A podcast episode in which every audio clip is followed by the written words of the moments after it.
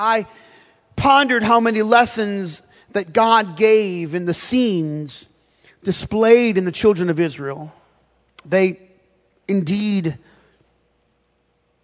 seem to be endless. I'll offer this particular moment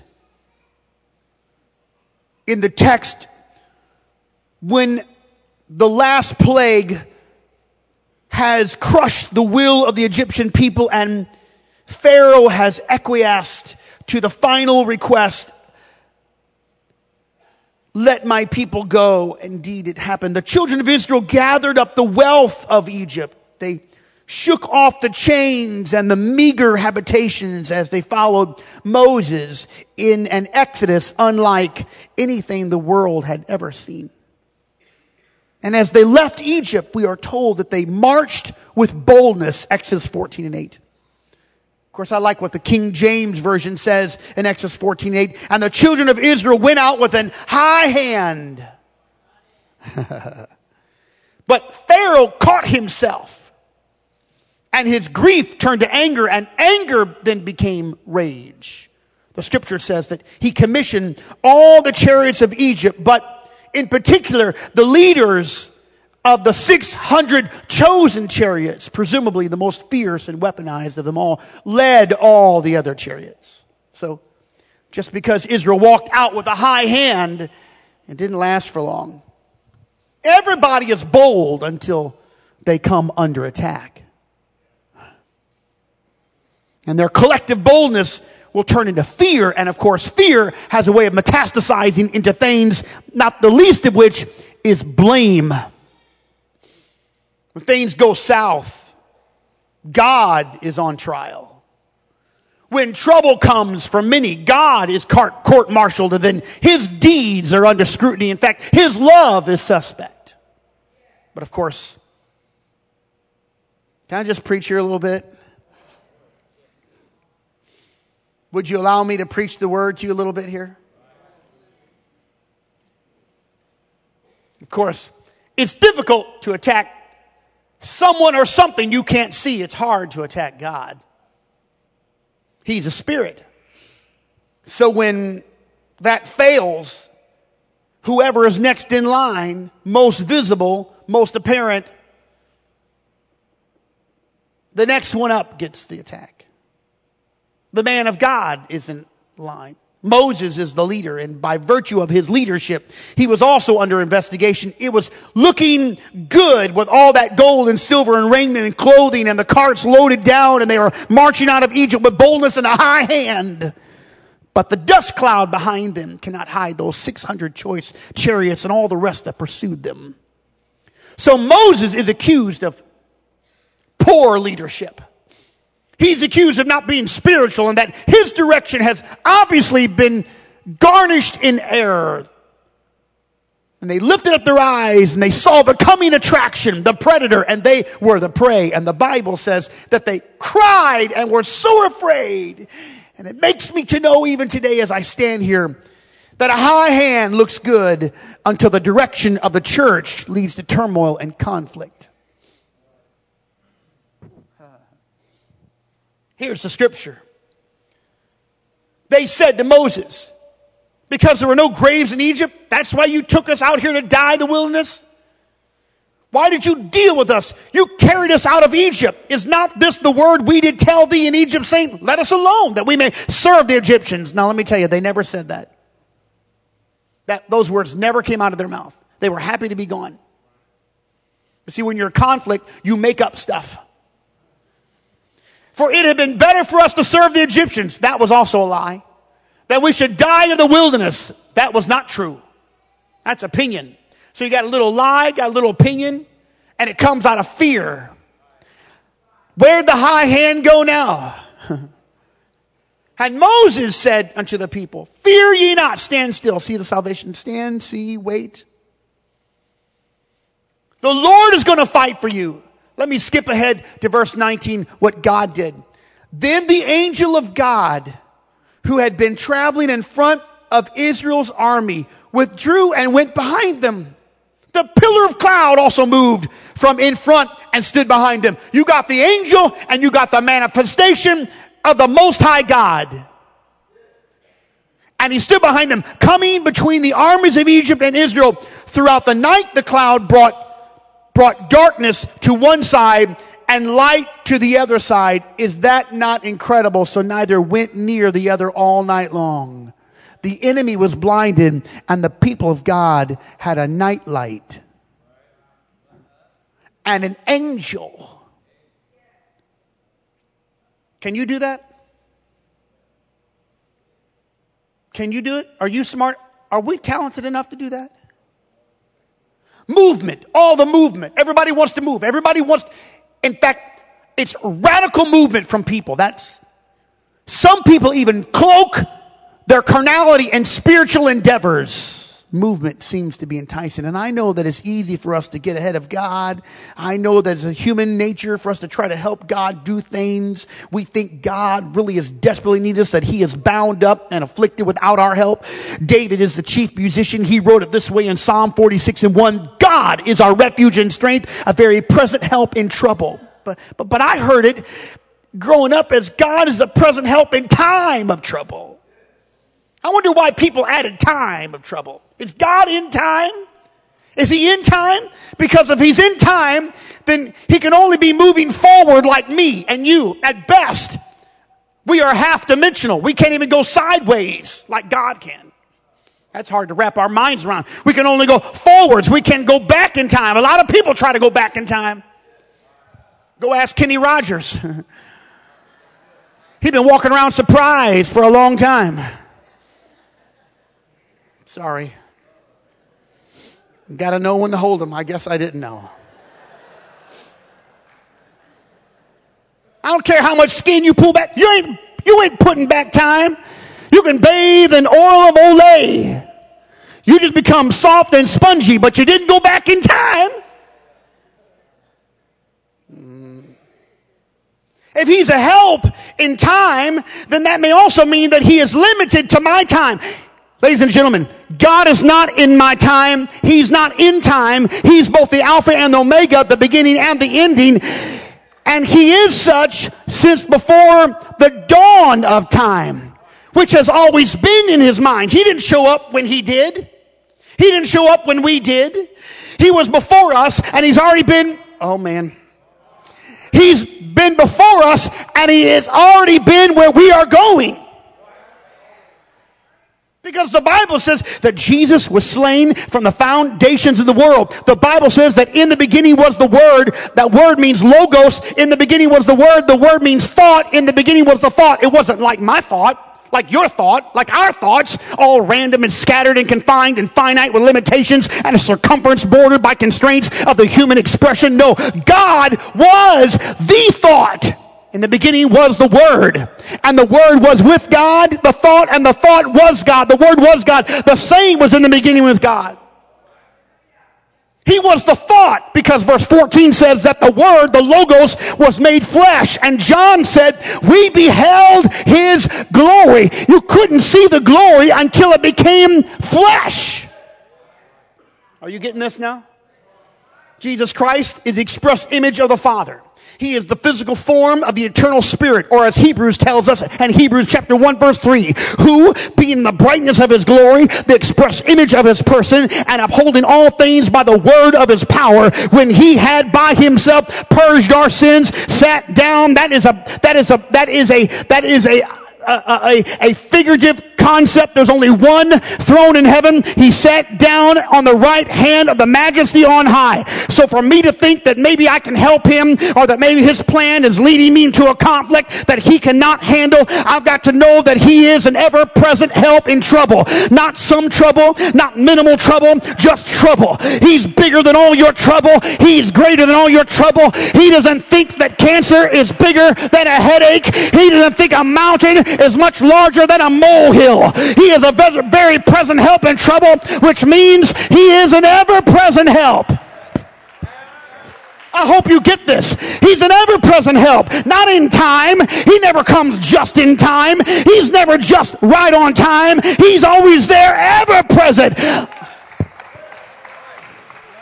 I, Listen, I'm often just in time. That's me. I, I may even be a little early, but He is omnipresent.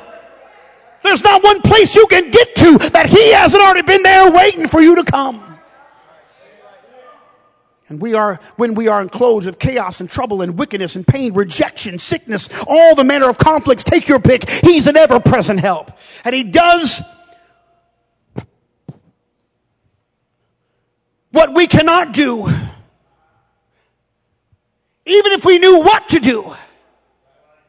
So I'm stand here in a prophetic voice to tell you, stand still and see. And when you see, ask your, yourself the question, can you do that?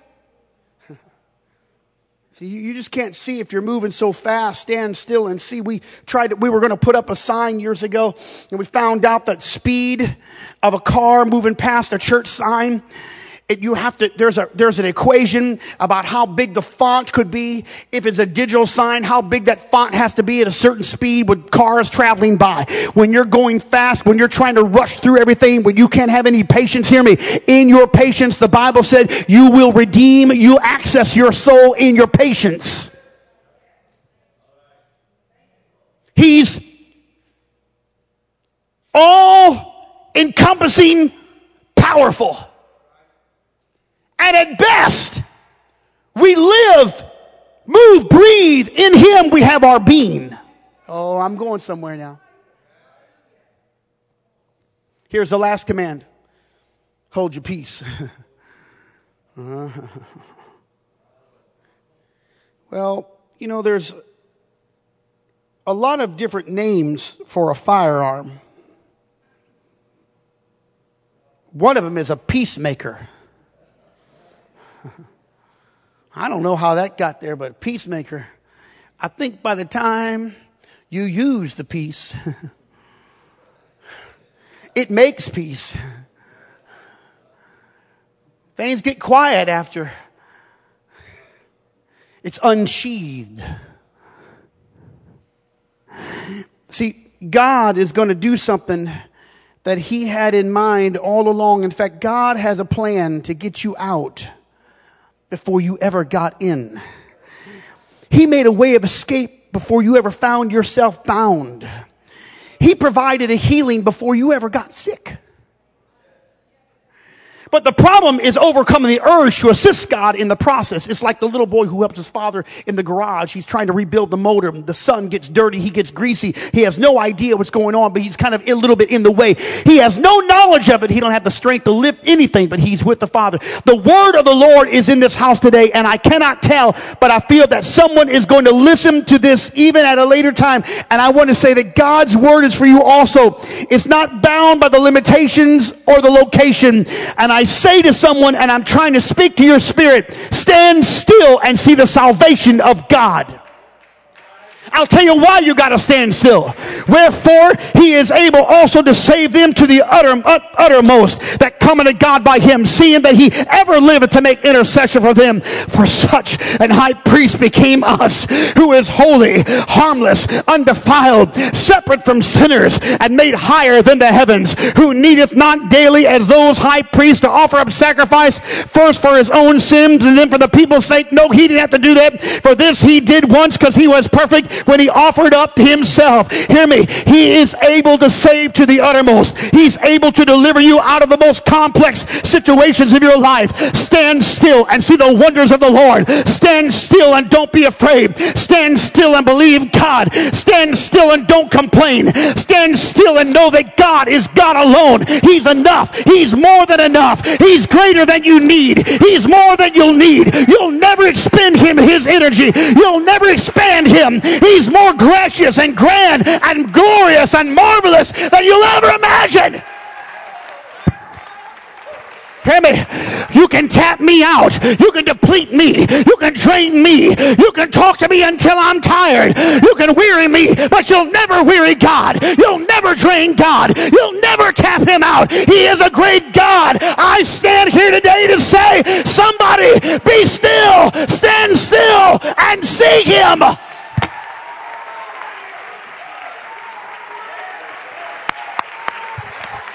Here's a word of the Lord for somebody. The Lord is thy keeper. The Lord is thy shade upon your right hand. The sun shall not smite thee by day, nor the moon by night. The Lord shall preserve thee from all evil. He shall preserve thy soul. The Lord shall preserve thy going out and thy coming in from this time forth and evermore.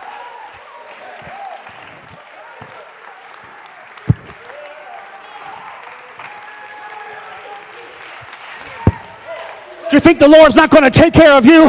You think that anything can happen to you that He's not going to take care of you? Hear me. He visits the funeral of a sparrow that falls to the earth. He knows every hair on your head. He knows where you are. He knows the fiber of you. He saw you while you were being formed before the tissue and the sinew and the veins and the respiratory system was ever formed. He knew you.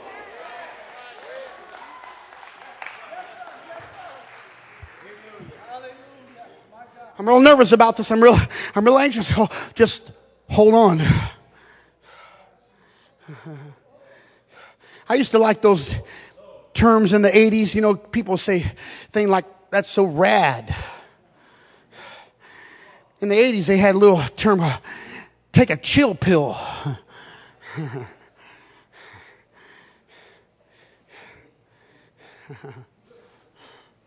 Calm down a little bit. Wait a second. You're the child of the Most High God. You are blood bought. You're a blood bought. You're the people of the Lord. You're the church that He came to build. Surely He will deliver thee from the snare of the fowler and from the noise and pestilence. He'll cover you with his feathers under wings. Like the great eagle that he is, his truth will be your shield and buckler. Thou shalt not be afraid by the terror by night, nor for the arrow that flieth by day, nor for the pestilence that walketh in darkness, nor for the destruction that wasteth at noonday. A thousand shall fall by that, that side, and ten thousand at your right hand, but it won't happen to you. Now, you don't believe that yet. I'm preaching the word of God. It's not going to happen to you. You're a child of the Most High God. Now, I cannot relate to Job, and I do not know anyone who can. But I have some relation to him, if only but a momentary trial. How could it be that I preach the word and teach the gospel, and then somehow things get so twisted and I feel the scourge? How could it be that people who even live to spread the gospel feel the heartbreak of loss, suffer things that cannot be told or understood. Job is standing alone in that room of despair and he is talking with God about the trials of this mortal life. When the Lord finally shows up to give him a reply, God said in Job 37, 14, hearken unto this, Job, stand still and consider. Why did God tell Job to stand still. It wasn't meant to be idle or disengaged. It wasn't meant to imply that Job would not progress in his faith or in his plight to overcome his present situation. God told Job to stand still because God wanted Job to see his own helplessness and also see the wondrous powers of the Lord because motion is nothing more than commotion when God is not considered. M- movement can be a detraction and blind you from who God is and what he has done. And I like what the NLT says in the next verse. God said, Job, do you know how God controls the storm? How I cause the lightning to flash from his clouds? Do you understand how he moves the clouds with wonderful perfection and skill when you're sweltering in your clothes and the south wind dies down and everything is still? He makes the skies reflect the heat like a bronze mirror. I like the last question. Can you do that? Come on, all you talented people, all you gifted people, all you know it all, all you intellectual people, all you biblical scholars that can exegete all the scriptures. Can you do that?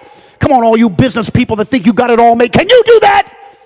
Somebody tell me. Somebody tell me how you can look at a grave and say, roll the stone away and say, come on out of there. Can you do that? God knew that we have a limitation. We are limited in our consideration.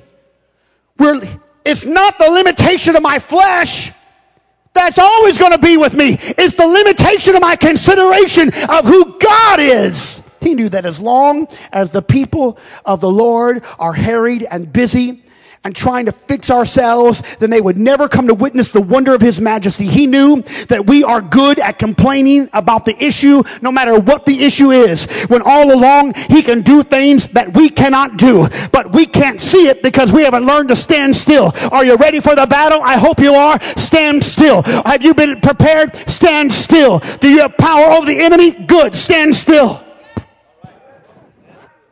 I know that you have to put on your armor. The Bible says so. Be clothed with the belt of truth, the breastplate of righteousness. Make sure your feet are fitted with readiness from understanding the gospel. Take up the shield of faith because it can quench the arrows of wickedness. The helmet of salvation is a protection of the thoughts of your brain and the sword of the spirit, which is the word of God. That's your weapon. It's all there. But if you read the beginning of the verse of that catalog, then you would know that Paul offers a pre-summary Ephesians 6:13 is a pre-summary. He said, "Wherefore take unto you the whole armor of God, that ye may be able to withstand in the evil day, and having done all." That means you accomplish it to stand. Having done all is the whole armor of God. It means that after you have taken up the whole armor of God, your loins girt about the truth. Having on the breastplate of righteousness, your feet shod with the preparation of the gospel of peace, the shield of faith, the helmet of salvation, the sword of the spirit, then stand after you got it on. If you've done it, you have it. Now stand. And of course, for all those who are argumentative, I've got more Bible. Paul won't leave us wondering if this verse can hold a thought, so he writes to the church at Philippi. He says in Philippians 2.13, for it is God. Everyone say, it is God. It is God which worketh in you both to do, both to will, and to do his good pleasure. It is God. It is God. You are not God. It is God. You can't do it by yourself. God can do it. I want to ta- I want to strip you of all of your confidence in your flesh. I'm not going to have confidence in my flesh. No, I cannot do it, and neither can you. You cannot overcome even the smallest thing in your life, but God can do it. Hear Stand still and see God. God didn't leave you. He didn't do that. He, he, he didn't abandon you. Even if you can't find him, he knows exactly where you are. Stand still. God is doing it. He's the one working in you to do whatever. You cannot do it anyway. He's doing whatever you need. It is God that allows you to act according to his good pleasure. I know that Paul was preparing the image of a spiritual soldier. I get it. But it is God that works in you. God that works in you. Oh, I feel like I've. Go ask Hezekiah. I got to find somebody that can relate. Go ask Hezekiah, who is under siege from Sennacherib. There is no doubt as to the destructive force of the Assyrian king. He and they are ruthless and Hezekiah knows that the walls that Hezekiah hides behind, they are fortified. The battle plans are ready and sure. The city is enclosed, but Sennacherib has already destroyed some of the outer realms of the kingdom. He's on his way to Jerusalem and fear grips Hezekiah and all the people of Israel. So tell me, what you do when an enemy can overtake your best defense? You pray, right? You pray. I'm glad you pray, but I'm concerned that some people have faith in their prayer.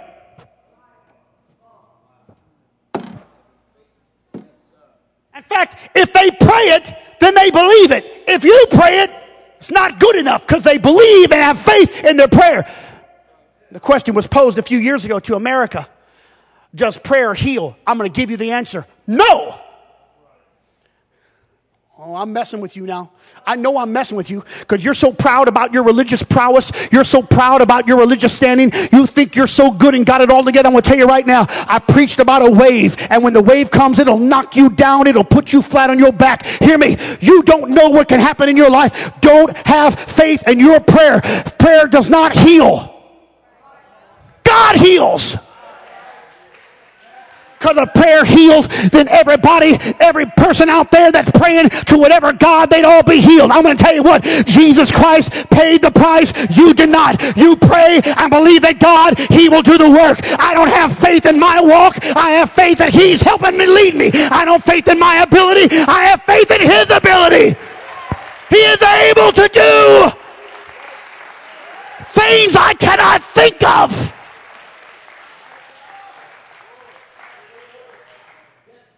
Oh no. I already feel it. I'm, I'm going to poke right there. That's a tender spot already. I got it. It's a tender. That's tender because I know, well, Pastor, you want us to pray? That's right. You want us to fast? Yes, I do. But let's believe in God. God can do it. Who did you think you are? Did you think you can move God and, and change and, and, and change all the realm? Listen, I'm going to tell you right now, you can't do that. Only God can do that.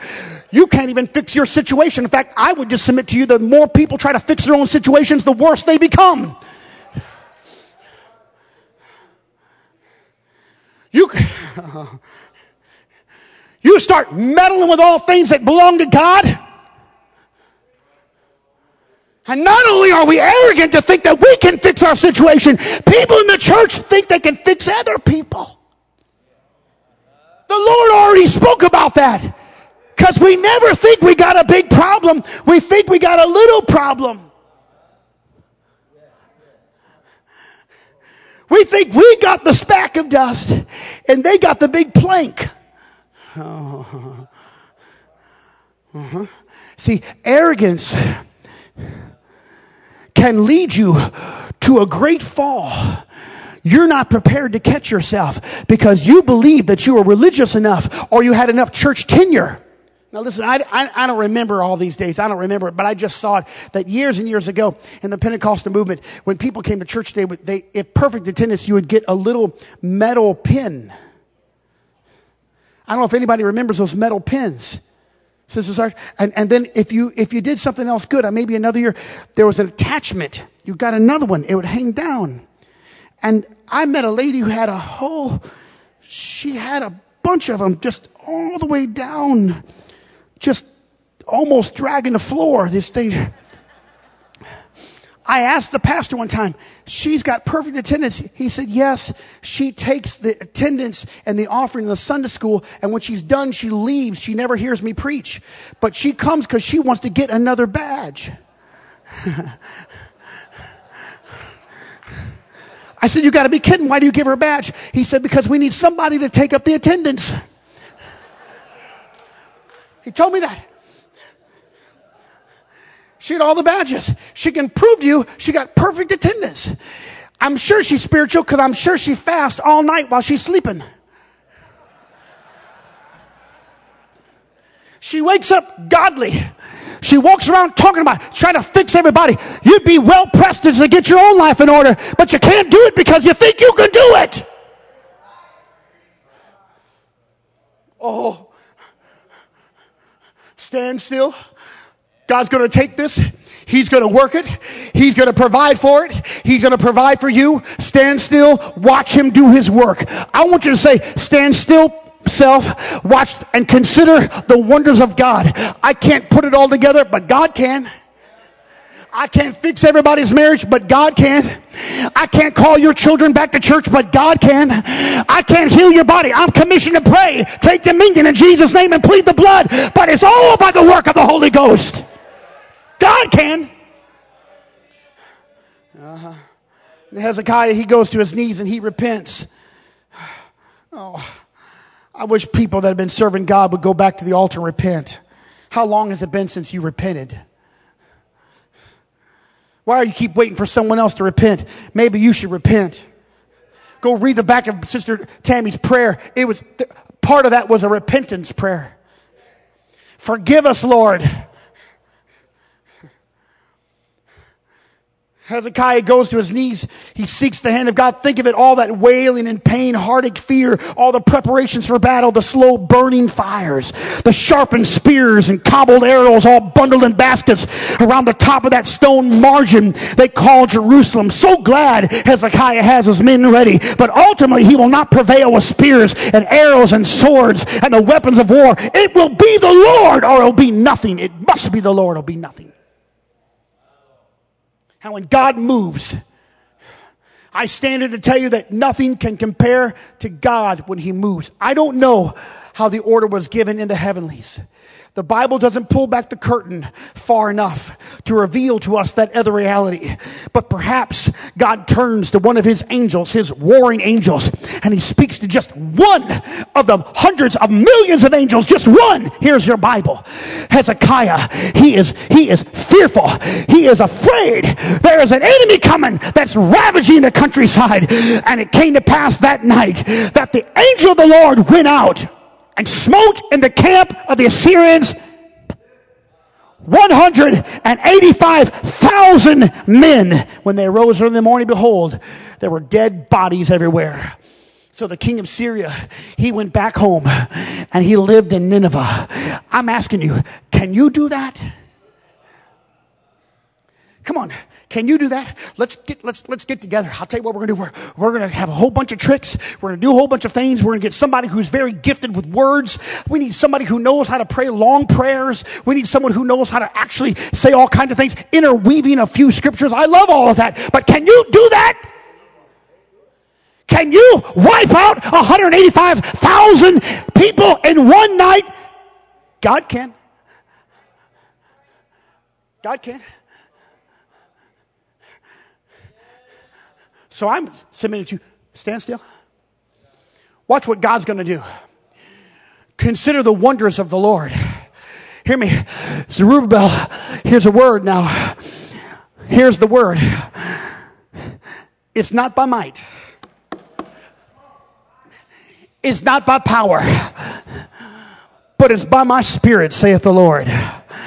It's not by might it's not by power, but it's by my spirit, saith the Lord of hosts. I gotta say this again.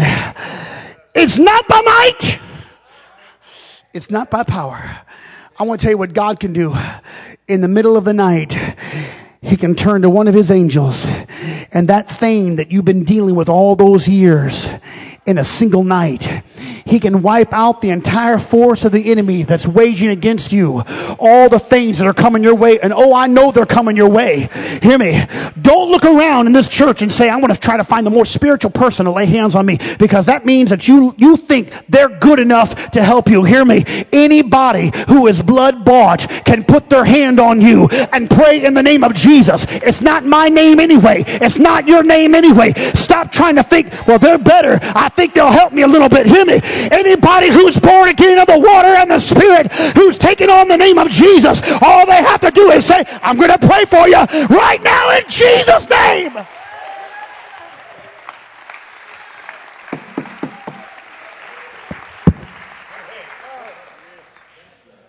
I tell you what I'm dealing with right now. I, I, I, know what I'm dealing with. I'm dealing with flesh. Here's an oxymoron for you. I'm dealing with sanctified flesh. Religious people. oh. I'd rather deal with just sinner flesh. But when you get with Pentecostal flesh, you got big problems. I can cast out, rebuke any devil, but I can't cast out your spirit, small s p i r i t.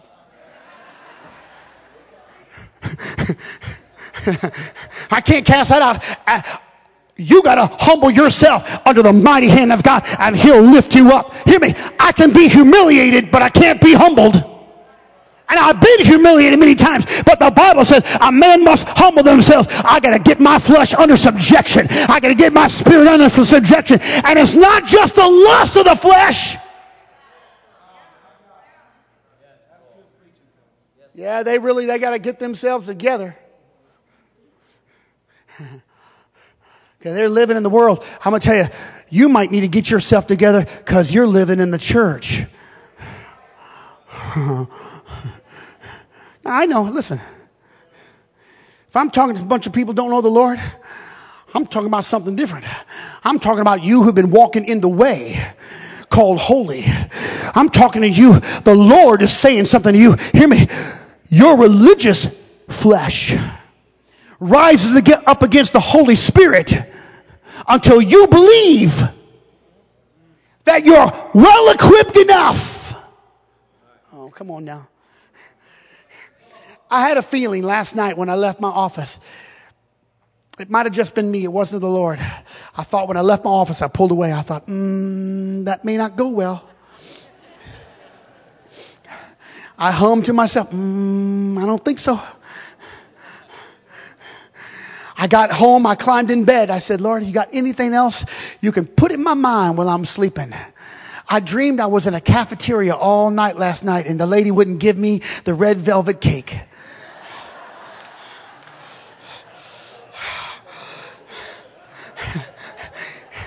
I saw, I saw the white icing.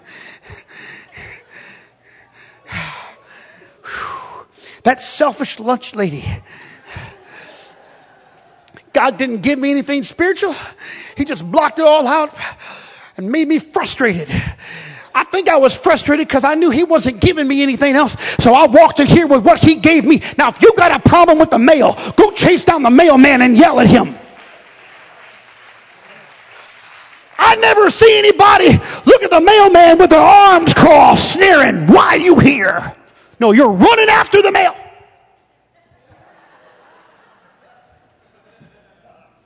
You open up the mailbox. You pull out a stack of bills. But you never associate the Duke Energy bill with the mail lady. I want you to do that. I tell you what, tomorrow, when the mail lady comes, you, you go up to her and say, Listen, Friday, you offended me. In fact, you are the most consistent offensive person that ever comes to my house. Every week you put stuff in that box I got that thing cleaned. I got the number on it. I got little brass stains on it. I blacked out the rest of it so it could shine. I put the nice flag. I painted it red and you keep putting stuff in there that hurts me. And that's exactly what happens when we come to the church in the house of God. The Lord delivers a word to you, but instead of taking care of the issue, you'll get angry with the messenger.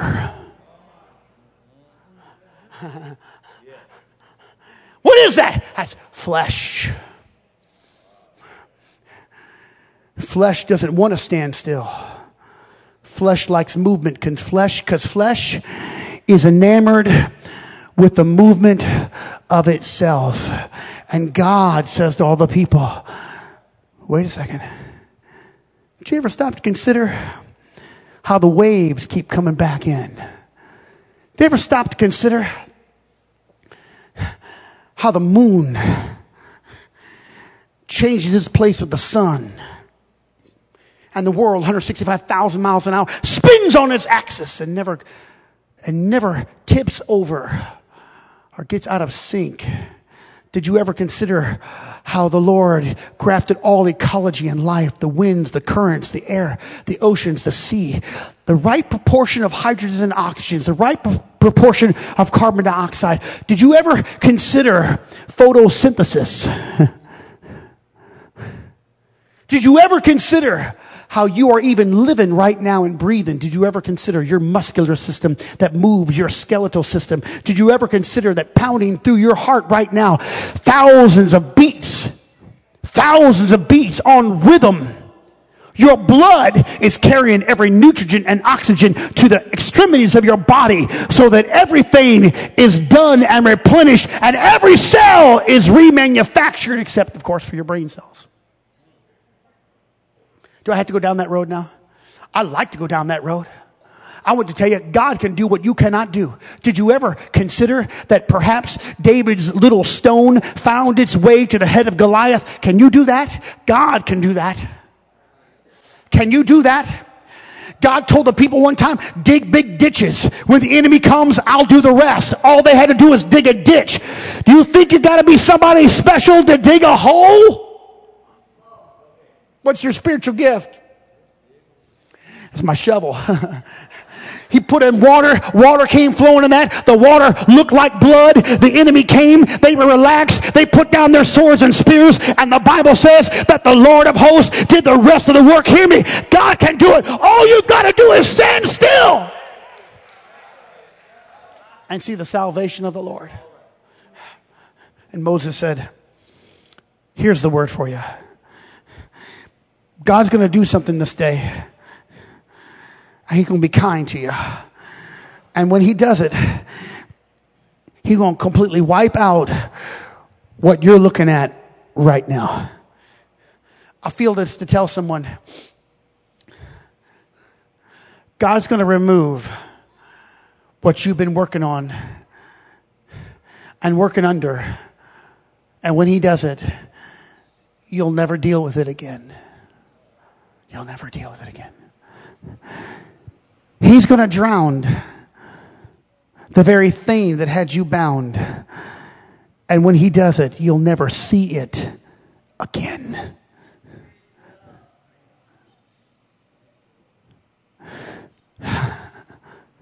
The word of the Lord is in this house. God is going to completely remove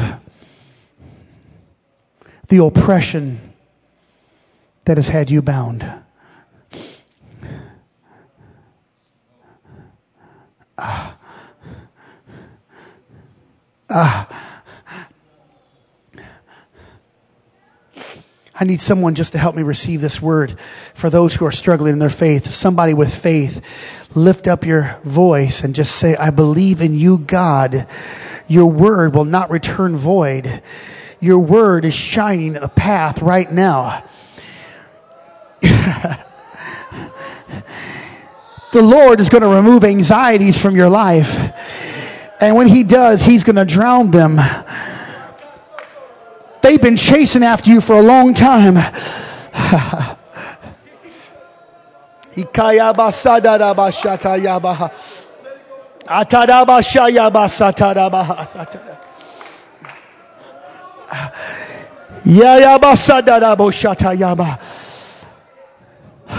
I know it can be a process, but I'm praying right now in the name of Jesus that the Lord would give you power right now over every addiction that's ever been in your life. Stand still and see the salvation of the Lord. Stand right now and lift up your voices and your hands to God. Ah!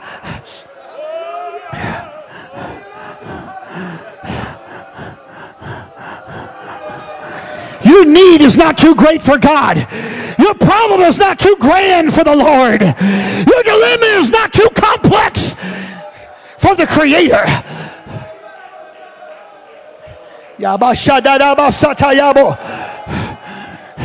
If you want it, it's in this house. If you want it, it's in this house. The Lord came for a word from you. The Lord came to give you something here today.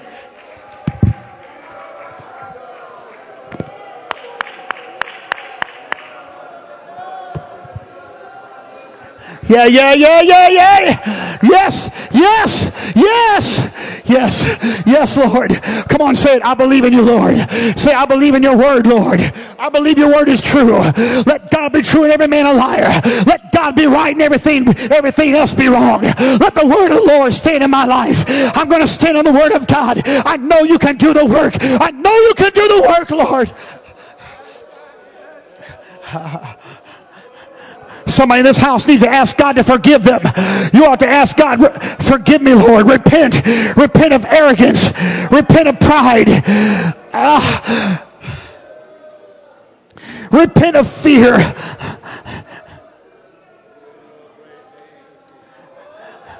I don't know if you're feeling this, but I'm just going to offer it to you. I want someone, I know God's speaking. Repent of what you said. Repent of what you said when you should have held your peace. You didn't hold it. Repent. Forgive me for the words that I said out of my mouth. I'm going to hold my peace, God. Forgive me my murmuring and my complaining, my backbiting. Forgive me my doubt that came out of my mouth, Lord. Forgive me of that, God. Heal me, Lord. Clean my conscience right now, Lord. Purge me, Lord, right now. I want to see what you can do. I'm going to be quiet. Let you do the work, Lord. I'm going to be still and let you do the work, Lord. And just out of my mouth, I'm going to sing praises. I'm going to sing glory. I'm going to say hallelujah to you, the high praise.